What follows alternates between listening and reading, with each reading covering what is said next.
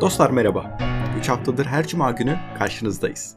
Ve bu süre zarfında sizlerle Türk dış politikasının fotoğrafını çekmeye çalıştık. Dış politikada kırılma anlarına yoğunlaştığımız podcast serimizin ilk fotoğrafında komşularla sıfır sorun doktrinini yapı sökümü uğratarak başladık.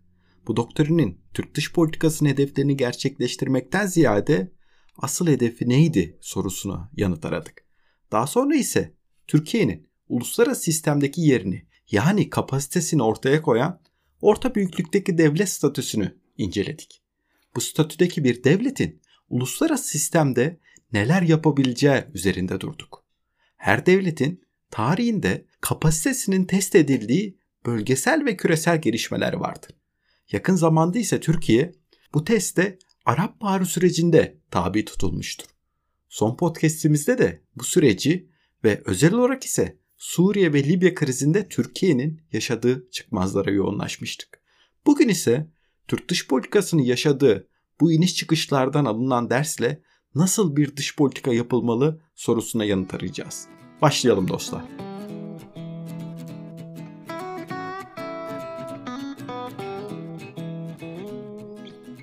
İki veya daha fazla aktör arasındaki ilişkilerin incelendiği bir analizde hedef, bir tarafı yermek, diğer tarafı övmekse tarih bize arzumuzun çok üstünde veriler sunar. Analizin hedefi aktörler arasındaki ilişkileri sağlıklı bir şekilde objektiflik kaygısıyla incelemekse tarih bize yine cömert davranır ve ihtiyacımız olan verileri önümüze serer. Türkiye üzerine yapılan analizlerin hedefi bu aktörün çevresiyle işbirliğini öğütlemekse Türkiye'nin Milletler Cemiyeti'ne üyeliği, NATO'ya katılımı İslam İşbirliği Konferansı'nda oynadığı roller gibi birçok unsura yoğunlaşılabilir. Fakat analizin hedefi savaş ve çatışma gibi olgularla bir başarı hikayesi anlatmaksa Kurtuluş Savaşı'ndaki askeri başarı, Kutul Amare kuşatmasının taktiksel yönü ve Kıbrıs'a çıkarma konusunda ortaya konan irade ön plana çıkartılabilir. Bu analizin hedefi ne övgü ne yergi, ne işbirliği ne de savaşı öğütlemektir. Yukarıda bahsedilen zıtlıklar gibi tarihi sadece zaferlerin hikayesi ya da bizleri eziklik duygusuna sürükleyecek mağlubiyetler dönemi olarak görmek bizi peşin hüküm ve indirgemeciliğe ve bunun sonucu olarak da yanlış çıkarımlara sürükler. Bu podcast'te tarih geçmişte yaşanılan zaferlerle haz duyulan bir olgu değil, her yönüyle geçmişi bugün anlamlı kılacak bir değer olarak değerlendirilecektir. Böylece zorlama bir tarihsel yaklaşımla zafer mağlubiyet dikotomisi yani zıtlıklardan birinin esiri olmamaya çalışacağız. O yüzden Türk dış politikası ve dış politikanın nasıl yapılması gerektiğini ele alacağımız bu çalışmada olayları tarihsel saplantılar veya seçilmiş zaferlerin esiri olmadan inceleyeceğiz. Artık metodolojiyi kenara koyup konuya dönersek, bir ülkenin dış politikası nasıl olmalı sorusunu yanıtlamadan önce dış politikada bir karar nasıl alınır sorusuna cevap vermemiz gerekir. Genel olarak dış politikada karar alma süreci şu şekilde işler. Karar alma sürecinde aktör ilk olarak ulaşılabilir bir hedef belirler. Daha sonra ise bu hedefin gerçekleşmesi için izlenecek çeşitli taktik adımları ortaya koyar. Bu seçilme olasılığı olan adımların tümünün kar zarar boyutunda maliyeti hesaplanır. Hedefin gerçekleşmesi için en az maliyetli ve en anlamlı seçenek seçilir. Ayrıca dış politikada ulaşılır bir hedef seçilirken devletin kapasitesi göz önünde bulundurulur. Bu kapasite askeri imkanlarla sonuç değiştirebilme gücü, girişilecek bir hedefte ekonominin dayanma gücü ve alınan dış politika kararını toplumun onaylanma gücü olarak ifade edilebilir. Dış politika hedefi konusunda bu üç yeterlilik düzeyine sahip aktör amacını bir gerçeğe dönüştürebilir. Fakat karar alma sürecinde dönemin uluslararası konjöktürü ve öncü aktörlerin yani büyük devletlerin tutumları göz ardı edilmemelidir. Kapasite olarak orta büyüklükteki aktör dış politika kararında uluslararası sistemdeki gelişmeleri ve öncü aktörlerin alınacak kararla ilgili tutumlarını göz önünde bulundurması gerekir. Bir dış politika kararında üzerinde durulması gereken diğer bir konu devletlerin duygusal bir varlık olup olmadığı konusudur. En son söylememiz gerekeni en başta söyleyelim. Devletler duygusuz bir varlık değildir. Devlet nasıl davranacağı konusunda kararların insanlar tarafından belirlendiği bir aktördür. Devleti insani duygulardan soyutlamak, onu sadece bir maddi varlık olarak görmek akıl işi değildir. Bu yüzden bu podcast'te devletin davranışını oluşturan karar vericiler duygusuz olmaz varsayımıyla hareket edilecektir. Çünkü değer ve ideolojiden bağımsız bir karar alma süreci mümkün değildir. Karar vericiler bir duygudan yoksun bir kara kutu kesinlikle değillerdir. Fakat karar verici karar verme sürecinde duyguları ne kadar göz ardı edebilirse ortaya konan hedefin gerçekleşme ihtimali o kadar artacağı hipotezini göz ardı edemeyiz.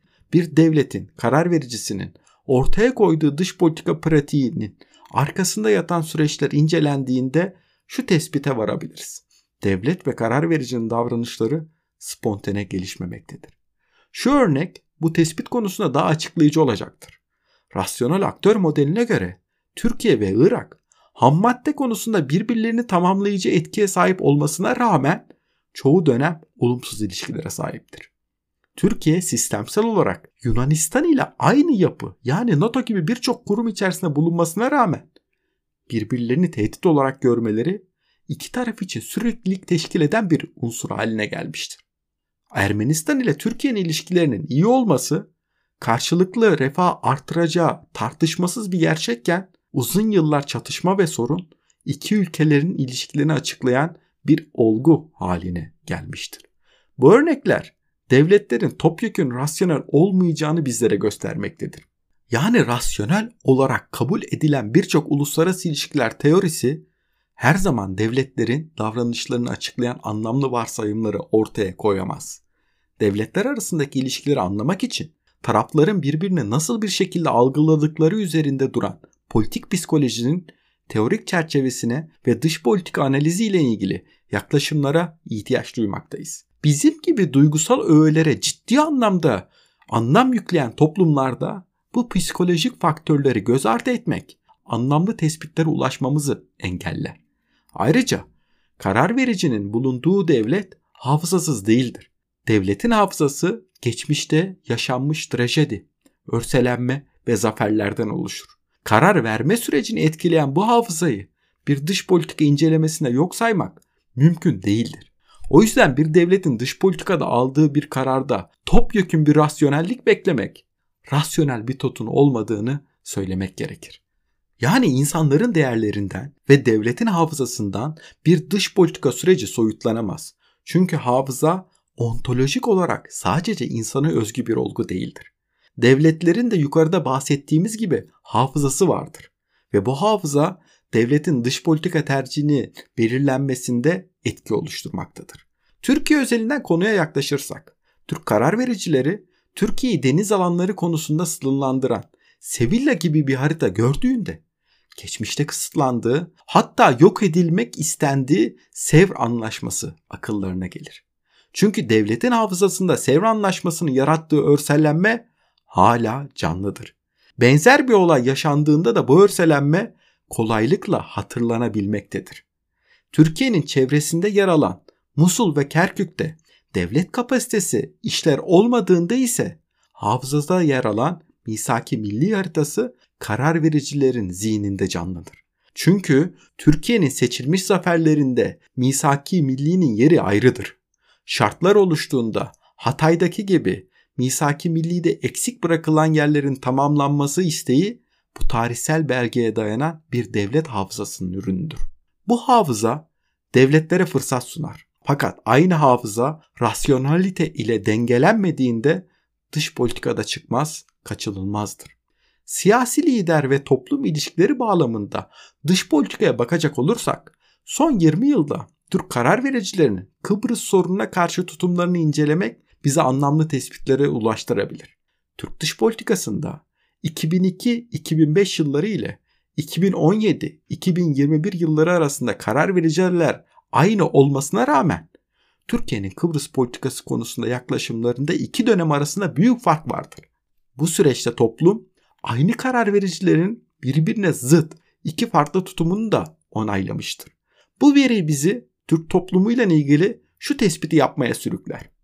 Dış politika davranışında toplumun algısından ziyade liderin niyeti genellikle daha belirleyici olmaktadır. Bir konu hariç. Günümüzde çok farklı dinamiklerle yaşadığımız sığınmacılar konusu. Bugünlerde Cumhurbaşkanı Recep Tayyip Erdoğan eksenli lider kültü sığınmacılar konusunda toplumun algısını şekillendirememektedir. Bu da muhalefet partilerine Erdoğan kültürüne alternatif yani yeni bir tarihsel blok inşa etme imkanı vermektedir. Fakat lider kültü hala toplumda değişmez kural olduğu şu veriler neticesinde gözükmektedir. Kamuoyuna dönük söylem düzeyinde hala CHP'nin sığınmacı politikası, İyi Parti'nin sığınmacı politikası ve Zafer Partisi'nin sığınmacı politikası gibi bir kavramsallaştırılma kullanılmamaktadır. Dominant olan söylem Kılıçdaroğlu'nun sığınmacı politikası, Akşener'in sığınmacı politikası, Özdağ'ın sığınmacı politikasıdır. Fakat toplum üzerindeki bu lider kültü ve liderin söylemlerinin amentü gibi kabul edilmesinin nedeni bu podcast'in tartışma konusu değildir. Şu an incelediğimiz çalışmamızın tartışma konularından biri Türk dış politikası yapımının da lider ve toplum ilişkisinin nasıl olduğudur. Yukarıda ortaya koyduğumuz veriler bu ilişkinin nasıl olduğunu bize göstermektedir. Bu verileri göz ardı eden her analizin ortaya koyduğu tespit eksik veya yetersiz kalmaya mahkumdur. O yüzden bir dış politika çözümlemesinde toplumdaki sosyalizasyonu ve toplumun karar vereceği yüklediği anlamı çözümlemeden gerçeğe ulaşmak zordur. Bu haftalık burada bırakalım dostlar. Bugün dış politikada bir karar nasıl alınır? Bir devletin tarihi nasıl değerlendirilmesi gerekir? Devlet duygusuz bir varlık mıdır?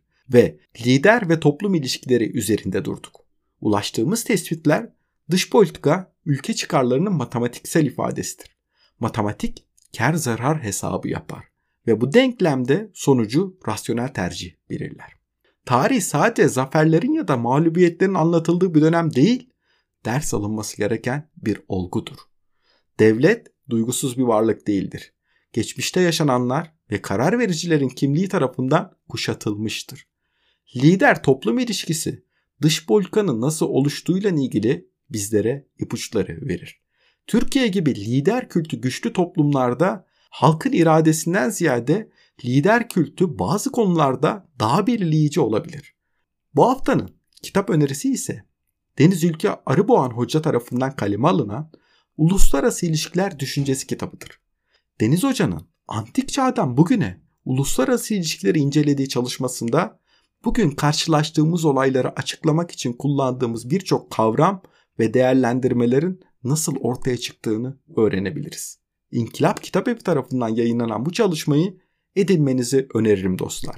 Bu ayki yeni Patreon üyelerimiz Fikri Sezer, Işık Dağ Deviren, Ahmet Eren Zorlu, İrina, Burak Zembat ve Yusuf Kalkan'a hoş geldiniz diyoruz. Sağlıcakla kalın dostlar.